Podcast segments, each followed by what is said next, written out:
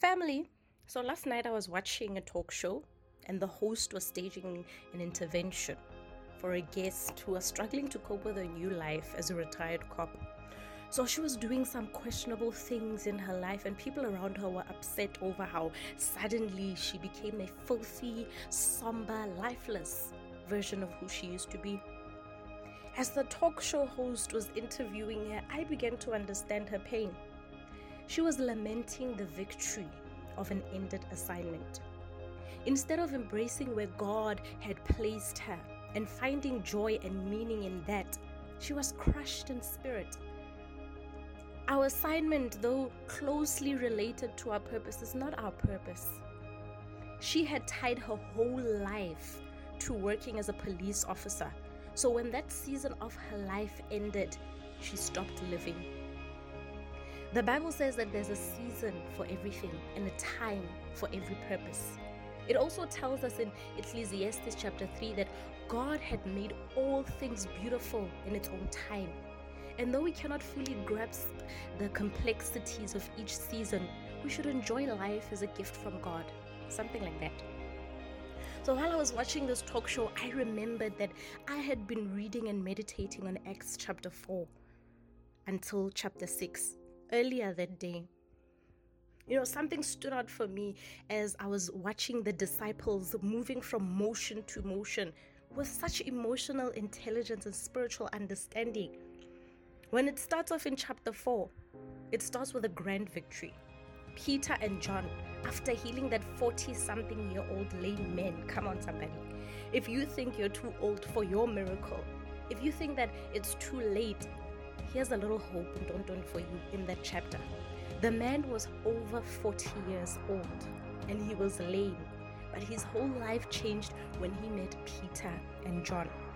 So, after healing this man and gaining about 5,000 souls, they are led into accusation and persecution. Straight after that, they are freed and they start praying, earth shaking prayers with other brethren. Straight after that, they have the Ananias and Sapphira situation, and everybody starts to esteem them highly. I mean, miracles, signs, and wonders multiply, and more souls are harvested. But that season ends, and they are led back to accusation and persecution.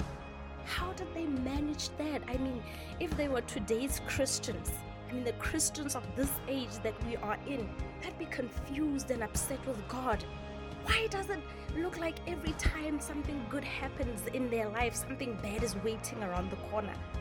Why couldn't they just enjoy the season of victory and showing off hashtag grace, hashtag blessed life? Child, don't we ever take the Bible seriously? It says there's a time and a season for everything. If everything has seasons, it means it is bound to change. It is on a cycle of change. But God is our only constant.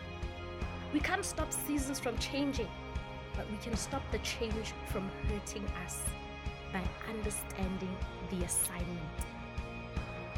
Acts chapter 4, verse 40 to 42 tells us that the apostles were beaten up for preaching Jesus as the Christ, yet they rejoiced because they realized that they were sharing in his sufferings. They realized that their assignment was to prove Gamaliel's theory correct. So here's the thing with Gamaliel he said that if this is a work of men, then it will end. But if it's God's work, no man can stop it. So, them entering into prison, them being threatened and persecuted, them being whipped and shamed, was all for them to prove that this is bigger than what the flesh can hold on to. This is a spiritual thing. This is something that was not started by them, by carnal men. This was something that was started by God Himself, and therefore it could not be stopped.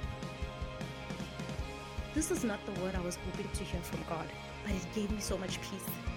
It gave me peace to know that next time the Spirit of God moves me from the river Jordan to the desert where uh, Satan will tempt me, or if he takes me from a triumphant entry to a painful exit, I should always remember to every season there is an assignment. I will search it out as a man of understanding and I will complete my assignment to the praise of his glory. I thought about it this way we enter into high school to make it to matric. We have grades, and those grades, we have assignments, which we only get to do once. Well, unless, of course, if we fail.